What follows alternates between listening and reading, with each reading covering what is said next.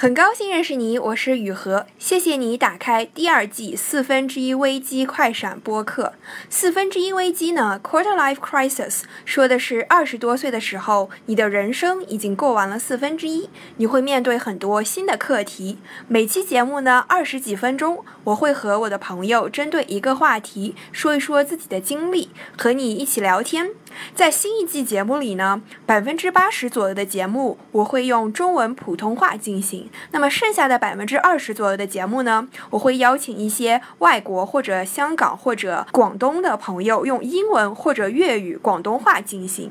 如果你觉得节目内容还不错的话呢，请给我们五星好评，并且记得留言评论哦。Nice to meet you. Thank you for listening to season two of Quarter Life Crisis podcast. In this new season, I will invite friends from different countries and share our stories in English or Cantonese. Thank you for spending your 20 minutes with me to listen our 20 something life stories. Please subscribe and give my podcast 5 star rating on whatever podcast app you use. Please enjoy this new episode. 欢迎大家收听本期节目。这期节目是由硅谷刀逼刀和四分之一危机快闪一起为大家呈现。硅谷刀逼刀呢是在美国的一个电台节目，而四分之一危机快闪是在香港的一个电台节目。于是我们两位主播就想到了，我们可以从自身出发，来和大家聊一聊美国和香港的职场对比。那不如来由我们两个主播先来自我介绍一下。然后我是四分之一危机快闪的主播雨禾，然后我在香港工作，然后我是从港大本科毕业之后，一直就在香港的金融行业、呃银行业一直在这里工作。那刀哥呢？对，我是硅谷刀逼刀的主播刀哥。啊，我之前是在国内读的本科，然后来到美国读研究生，就一直都是读计算机相关的专业。然后毕业之后呢，也是在美国找了一份程序员的工作，现在在纽约的谷歌工作。然后我也大概在这个行业工作了四到五年的时间。这次也很开心能和雨禾一起来讨论一下这个职场的问题。好的，对我们不如先简单介绍一下自己所在行业和。可能国家的一些情况吧，因为一个是计算机，一个是金融，可能本身也有一些差别。然后美国和香港也会有些差别。然后在美国呢，我现在是在谷歌，像刚才提到了，做一名程序员。然后我觉得我们行业一个基本情况就是跟其他行业相比，可能整个的工作节奏都比较轻松，就是我们没有固定的上下班时间，然后在公司里也比较自由，不需要穿着非常的正式。然后整个工作节奏比较看你自己，不会说一定要几点上班几点下班，然后或者是一定要等老板先走之类的这样的文化，所以整体都会比较轻松吧。我觉得大概是这样一个情况。嗯，然后在这个行业里面，在美国的话，中国人其实比例也比较高，也相对来说比较容易找工作。然后这也是为什么我能顺利在美国找到一份工作，并且留下来的一个原因之一吧。大概可以简单先这么说一下。嗯，我觉得那我的行业跟你还是差别挺大的。就是我觉得对于香港的金融行业来说，它还是属于一个传统行业。然后在我来香港之后的这几年，就是可以看到明显的就是一个对内地的这么一个重视，就是很多业务就越来越侧重内地，然后所以说普通话也越来越重要。然后我觉得我我在的环境还是比较的就是多样性的，就是啊，我觉得我工作的同事。是有一半是由香港人和内地人组成，有另外一半就是呃一些外国人，就是在香港的外国人也非常非常多，就是欧洲人啊、美国人都很多，然后还有就是比较多的是印度人、印度尼西亚、新加坡、马来西亚人也很多，对，所以我觉得我在环境还是比较多样性的，然后。我觉得对于传统行业来说，就是上班时间还是挺固定的，而且我觉得对于香港来说，就是加班是一个非常正常的事情。就是你应该要假设你应该是朝九，然后你晚。其实我觉得在香港，如果八点钟之前能下班，都算是早下班的工作。嗯嗯，那那真的是对，我就有听说，可能香港整体都比较怎么说，压力比较大一点吧。但是在美国，我感觉是看行业，就是比如说金融或者是咨询，就感觉在世界各地都可能比较忙一些。但我们行业的话，特别是像我在 Google 这种大公司，就真的基本上朝九晚五是没有什么太大问题的。就主要看你可能所在的组会不会忙一些，或者是你的老板要求会不会多一点。但整的来说都比较轻松。但我之前也有在 Snapchat，就是在一家可以算小公司，当然现在也已经上市了。当时的话就是也是大家可能也有一些那种打鸡血的感觉，因为还算一种初创公司，所以说大家可能甚至会把电脑带回家，在家里继续上班。对，但是我觉得整体我们行业怎么来说，在美国的时候比较轻松吧，特别是可能跟国内相比，因为国内可能大家都一直有听说九九六啊之类的，但是在这边基本上还是可以保证周末不用上班，然后周中不需要加太多的班。对，天呐，真的，那真的是很不一样。你知道，就是在香港的金融行业，我觉得如果忙起来的话，就是老板周六周日。就是追着你要做什么，其实我觉得是挺正常的事情，而且就是可以，就是说你有什么什么事情，能不能对吧？就是到周一再做。但是我觉得很多人还是会就是尽量就是如果周末就是要做很着急的话，还是会就是选择就是加班，对。嗯嗯嗯，对，我觉得这可能跟就是我们所在的地区以及行业本身所导致的，对，而且对我感觉香港可能不止金融，其他行业好像感觉也会比较忙一些。你有听说你身边的朋友比较轻松的吗？嗯，我觉得可能是那种就是偏向于互联网或者 startup 的人，稍微的没有那么的没有那么难，我觉得。啊，是那互联网那就还是我们行业。对啊，对啊。嗯，对啊。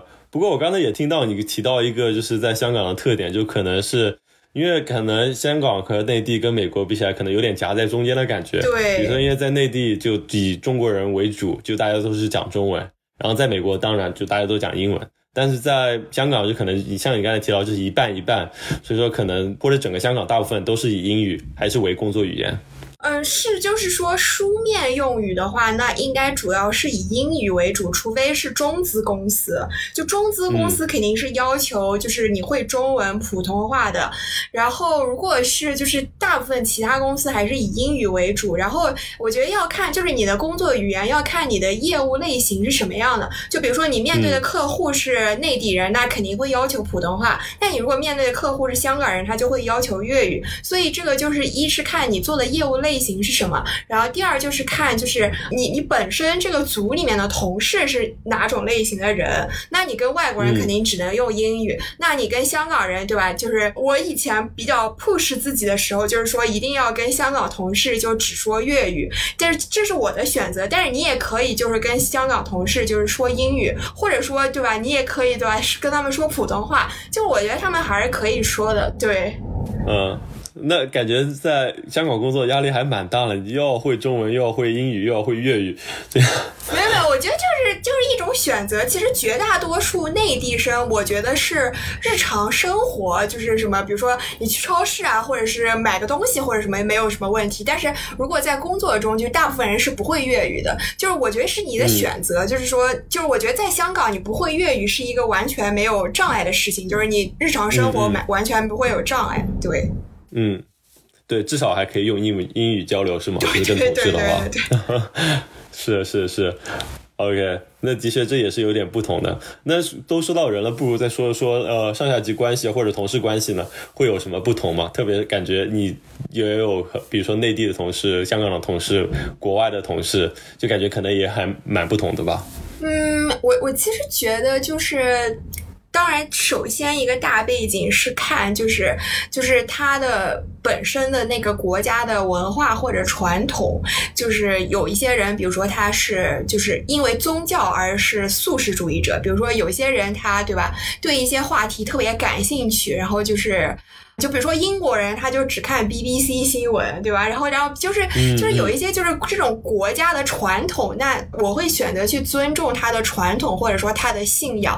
那从另外一方面来讲，我觉得就是就是人和人还是不太一样的吧，就是也也很难说就是哪一个地方的人就一定怎么怎么样或者怎么怎么样。对，就是这样。我觉得就是我觉得比较难的就是，比如说你要跟一些就是来自不同地方的人一起吃饭，那你吃饭的。时候选择吃什么菜呢？对吧？你不能就一般 一般情况下，为了避嫌，我们都不会选择，对吧？比如说我跟一个韩国人，再跟一个美国人，再跟一个法国人一起吃饭，那为了避嫌，我们就不会选择中国菜、韩国菜、美国菜或者法国菜，我们就会选择一个日本菜。这样的话就没有任何 preference，就没有任何倾向性，对吧？你就选一个非这些人的这么这么一个菜种，然后又是大家都比较能接受的，因为日系的菜在全世界范围内接受度还是比较高的，所以我就觉得有的时候是这种小的细节要稍微注意一下。OK，对。有感觉，其实也是类似吧，也不能说是政治正确，但就是一种，对对对，就是可能考虑到对方的感受，但是又不知道怎么做，就会选一个更加保守的办法。对对对对对对对，是。对，但这个话我不知道，就是其他行业在美国会怎么样，他们可能也会有类似的考虑。但对于我们行业来说，就是很多公司会提供午饭，所以说一般大家吃饭就直接一起去食堂，所以说就自己。找自己要吃的东西，所以说就不会有这方面的困扰和顾虑吧。当然，其实聊这这么说的话，其实对我来说，就是跟美国同事聊天，其实反而也的确是个头疼的事情，因为我对美国文化，特别是流行文化，很多都不是特别的了解，所以说有时候跟他们聊，就是他们有些梗我也接不住，但是没事，我就反正就陪着笑，假装自己也听懂了。对的，对的，就是会有会有这种感觉。对，就比如说前段时间好像是那个欧洲杯还是什么那个足球赛，很多那个外国人他们都在看，都在 follow，但是就是我也不看，我也就是不大听得懂，但也没办法。而且之前有段时间就是刚开始的时候，我发现就是外国人很喜欢跟你聊，就每个周一都会说啊，How's your weekend？就是你周末过得怎么样？什么什么。哎，有的时候就是其实中国人没有这种习惯，你知道吗？就是一开始还不太适应，因为觉得，哎呀，这个周末这个反正也就这么回事儿吧。就每每个周末都要，每个周末都要问我，我有时候都还会要专门去想一个答案，我也觉得很累。然后但是后来习惯了，也就也就也就习惯了，还好，就变成了就是就是茶水间的一个固定话题，就可能别人也不知道聊什么，然后所以他们问了这样一个问题。嗯嗯嗯，对，那那所以说你会。觉得，比如说跟外国人的确相对来说会更难。接近或者更难深入交流吗？啊，我我觉得还是看人，因为因为就是很多时候你就是在相处的接触的过程中，你会发现有一些共同点吧，或者说你发现哎他对那个东西也感兴趣，然后你就比较能够聊起来。还有的时候就是看契机吧，就是比如说有的时候对吧，有很多有有很多同事的革命感情是通过加班加出来的，所以就很多时候也是 就是很多时候也是看契机，就是有没有契机，就是聊到一些东西或者。或者说一起经历过一些东西吧，我觉得。嗯嗯嗯，这的确也是，就特别像你说的加班文化很多的时候，然后一起加班，那真的是革命友谊了。对对，的确，我感觉在美国，其实就是在很多公司会可能避免加班这个事情，特别比如说我们公司，甚至老板会跟你。就是 check 就会跟你来核对一下，你是不是说觉得你上班的压力太大，你的工作时间太长，那么他可能会帮你做一些调整，就可能会不希望 不希望你会花太多时间额外的时间在工作上。而且甚至我有听说，在有些组，就是可能就是比如说中国人特别喜欢加班，特别喜欢努力，加班太多了，反而还会给同事造成一点压力，说哎呀，你怎么这么用力，搞得我们好像很怎么说不认真上班一样，对，甚至还会有这种反向的怎么说压力。天呐，那这个这个我是没有听说过。对，就整体来上，呃。就整体来说，我觉得美国还是比较注重 work-life balance，就是工作生活之间的平衡吧。当然，就是有一些不同的行业或者是不同的公司，当然有不同的要求和理解。但总总体来说，感觉还是对这个比较看重的吧。嗯，那那比如说下班的时间呢？就是比如说，如果如果你的老板还没有走的话，你敢走吗？哦，无所谓啊。哦，真的？对。哦。对，我觉得这个也看情况吧。就。比如说在湾区硅谷这些地方，就可能有很多人都是有家庭的。然后比如说你老板可能也是成家立业了，他可能还得早点走去接孩子，所以说你就根本没也没有这方面的压力。当然，老板们其实可能会相对来说更忙一点。他们比如说虽然早点走去接了孩子，但他回到家可能还会回邮件，稍微工作一会儿。对，这些可能也看不到。但是其实就是不会特别在意你是什么时候走，什么时候来。最主要你还是把活做完吧。明白，明白是这样。对，嗯，而且对我来说，我们组的其实主力部队是在硅谷，在湾区，但是我在纽约。我有段时间我的老板也在湾区，所以说我其实也根本没有这个压力，因为他根本不知道我有没有在干活。对，因为我们根本不在一个办公室。对。对，那那还是挺不一样的。我觉得，我觉得传统行业还是就是，嗯，更在乎一些就是。就是比较 formal，就是比较正式的一些事情，就是就从穿着上也是，就是每天要穿的，就是对吧？你的那种就是男生就是西装革履的一些，就是女生的选择还多一些。我每次看到大夏天男生还要穿那个叫什么衬衫和很长的西裤，我觉得啊好热，还好女生还可以穿裙子。是的，而且我也听说，可能说什么为了显示比较正式，或者说如果如果可能会接待客户或者客户来参观，还是要给他们一个好像你们很正式、严肃、很厉害的样子。所以说，这是对大家穿着比较严格的一个原因之一，是这样吗？是的，是的，是的，是的。而且就是有一个说法，就是说如果这个客户越重要，那你拿的包、你带的领带和皮带应该越贵。对哦。我的天，OK，好像也有听说过类似的说法，但是其实，在就是在我们行业吧，特别在美国这边，反而是特别是纽约还好一点，因为大家可能对自己的着装会有一些在意。然后在硅谷，在湾区这边，就是如果你穿的好一点，比如说你今天穿了好看的衬衫，可能还有一件外套，可能去上班的时候，大家会问你，哎，今天晚上是不是要出去约会？就。而不是说啊，你今天怎么对穿的这么正式？对，就感觉这个可能也是不同的。因为真的，我以前在 Snapchat 的时候，当时在洛杉矶，真的大家就是穿着拖鞋、穿着短裤、穿着 T 恤就是来上班了，真的非常的 chill。而且我还听说，就是有的科技公司有福利，说你哪怕在公司就是洗衣服，都会有人给你送送到桌边，是吗？哦，那个好像是可能会额外付费吧，但是在特别是在硅谷这边，因为地大嘛，很多办公室里面甚至有洗衣房，所以真的在公司里面，你除了睡觉之外。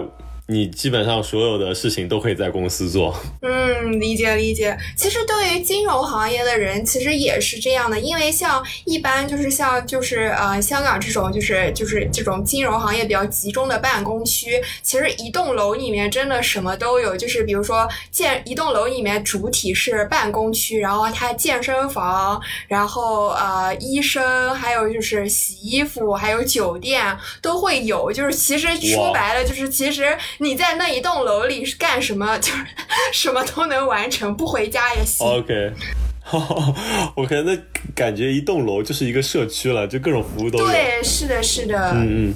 因为因为这个，我觉得跟香港本身的这个地形也有关系，因为香港很小嘛，就是一般的一栋楼它都是那种综合综合功能性的比较多。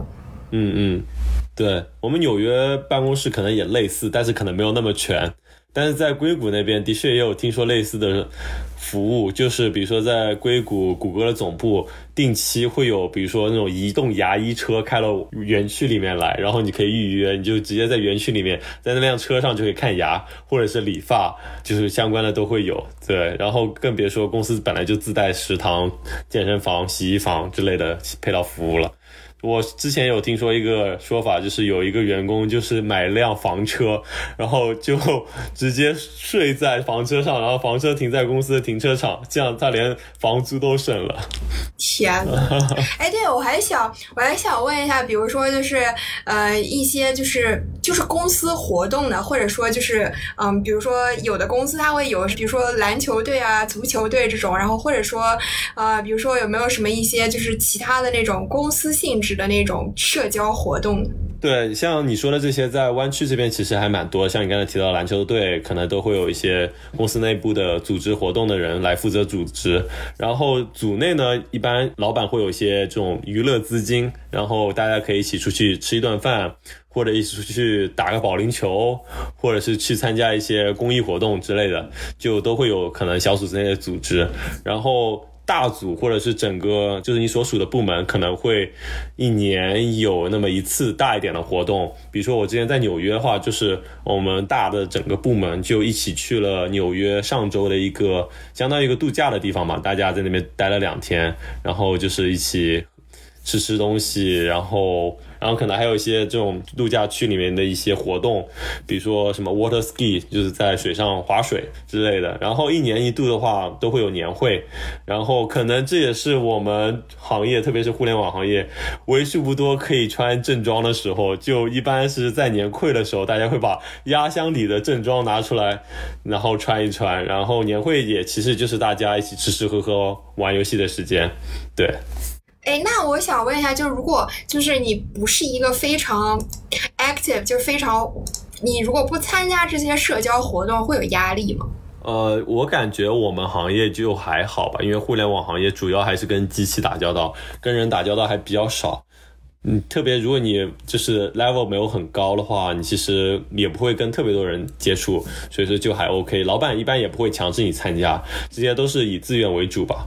但一般大家都是可能冲着啊有东西吃，然后就过去玩一玩之类的，但一般也不会。有强制要求，但老板一般情况下也还是会鼓励的，因为如果同事之间越熟悉，大家可能在未来开展工作越顺利，这样子，对。是的，是的，是的。嗯嗯。那我觉得，我觉得对于就是我身边一些朋友，我也问过，我觉得如果就是大家，就其实有的时候就是比如说你自己状态不是很好，或者说你最近真的就是特别忙，就有时候不是很想去参加那些是就是同事或者公司组织的社交活动，但是你又。不是很好好意思拒绝，或者说就就就其实就是不想去，因为因为我觉得就是说，我觉得可能是因为这个行业的属性，或者说整个香港的文化还是要求人比较 social 的，就是就是如果你不去的话，或者说你经常不去，你你拒绝的次数比较多，就大家会觉得哎呀，这个人是是比较的不是那么好好交好相处，不是那么的社社交，就是会会有这种压力，就是嗯嗯嗯，对。我感觉的确会有这样的社交压力吧，但是对我们来说，我感觉很多程序员本来就没有这种大概社交的兴趣吧。然后这么多程序员在一起，可能大家本身就没有太大的社交兴趣。但的确，我看在这边的确还是看工种吧，像比如说产品经理，他们就更喜欢 social，他们就很喜欢跟大家聊聊天。然后，特别是我的产品经理，真的他在办公室里，他可以一整天说不停的各种笑话，就感觉精力无限，可以跟大家一直聊下去。然后他也会组织大家一起去吃午饭，但其实也就还好，因为我经常不跟他们一起吃午饭，因为我真的觉得跟他们吃午饭压力好大，就感觉还不如一个人吃。是的，是的，是的，对。对，所以说在香港会有午休的时间吗？就是有没有什么官方的午休时间？因为整个亚洲还是有这种午午休的文化嘛，但是比如说美国就没有。有的，有的，我觉得就是香港是有这个，一般公司它都会规定，就是说中午的几点到几点是午休时间，然后就是其实你随便你干什么都可以，然后对，但但我觉得最好就不要在办公室什么睡觉之类的，我感觉不太好。哦，这样子吗？我还以为会有提供午睡间什么的。没有，完全没有。就是有的人可能会躲到就是会议室里吧，但是但是我觉得就是在办公室，你最好不要就是有那种。就是你想要睡觉或者想要休息的感觉，我感觉不太好。嗯，对。OK OK，对，美国这边就没有这种午休的文化。我也问过我其他金融行业的朋友，他们说他们可能也就只有一个小时的 lunch break，就这一个小时可以吃饭。那你可能自己可以挤挤时间稍微休息一会儿。对，然后。我们行业也是，就是你当然可以自己偷偷去午睡，但是没有说官方的一个说几点到几点大家不能开会，可以午休之类的。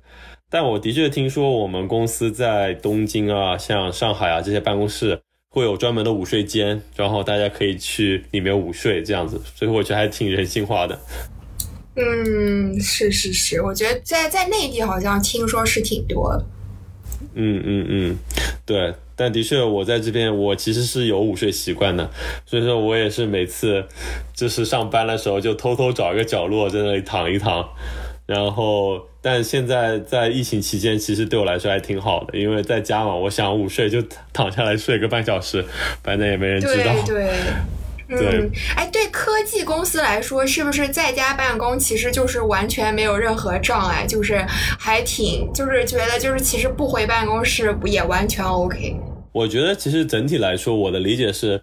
对我们的行业可能相对来说冲击比较小吧。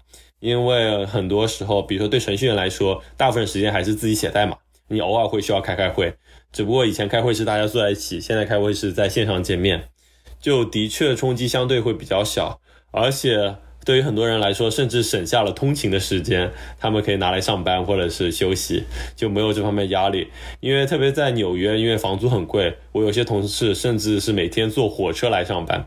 就先坐火车到纽约，然后再换地铁到办公室来，对，所以说可能对于我们来说甚至是一个好处。但的确，我觉得有一些就是其实是在消耗之前建立起来这种社交关系，因为以前有很多更多的线下的接触，因为可能大家在茶水间或者在任何公共空间，大家会见面，这时候大家可以聊几句。然后一起可以一起吃午饭，大家可以聊几句，就的确可以觉得跟同事更熟悉。但是现在就是疫情期间，就觉得好像就是为了工作而工作，然后跟同事的交流也基本上只限在工作内容上。可能开会的时候偶尔会聊几句，但是就很少。对，就感觉其实这个关系稍微有点拉远了。明白，明白，嗯，对。我不知道对你来说，在香港是怎样一种体验？我我觉得刚开始是需要适应的，因为就是以前从来没有说就完全是通过互联网在远程工作，那现在就是后来时间长了也发现其实也还好，还 OK。对，然后但是现在基本上疫情已经比较稳定了，就基本上大部分人都回办公室上班了。嗯嗯，哎哎，对了，还有一个挺感兴趣的，就是说，就像一般就是科技行业，听说就是对女性现在是越来越支持和包容，你觉得呢？对我感觉整个美国可能相对来说都做得不错吧，这是我的体验，以及我一些身边女性朋友的给我的反馈，就是比如说跟女性相关的一些福利会比较完善，比如说产假之类的，然后。对于女性的一些保护，比如说性骚扰这方面，都会做的比较好。我之前就有一个朋友，她也是在我们行业做，然后是一个女生，她当时就有她的男性同事给她发一些可能不太合适的消息，然后她就有跟她的 HR 反映，然后后来的结果就是，他们因为是同一个组，然后就把这个他的男同事调到了这个组的另外一个办公室，这样就可以把他们分开来，然后不会让他们觉得尴尬，以及。也相当于是有给那个男生的同事有一些警告吧，所以说我觉得在这方面的保护还是做的比较好的吧，相对来说。明白明白。当然，就是这个也不是说非常的完备，也还是会爆出一些消息，就是甚至在你觉得我们行业比较好，但是在我们行业也会爆出一些消息，比如说哪个公司的哪个高管就是对他的女下属做了一些什么样的事情。然后之前，比如说 Uber 的之前的 CEO 也会有爆出一些相关的一些丑闻，所以说这些事情其实还是存在的，但是可能相对来说会好一些吧。嗯，明白明白。嗯，我我我之前想讲的是另外一个方面，就是说，就我听一些在美国的同学，还有包括我自己也有一样的感受，就是我觉得香港或者说美国比内地好很多的一点，就是没有人会在你找工作的时候问你多大了，有没有结婚，什么时候打算生孩子。是的，就是在内地是有这样的情况，就是说，就是尤其是你结呃结婚未育，然后就是这种这种方面压力会比较大，或者你。你三十岁左右未婚，然后就是这种这种压力会比较大，所以甚至有的同学就是因为国内的环境就是对这种对女性是非常不友好，就不想回国。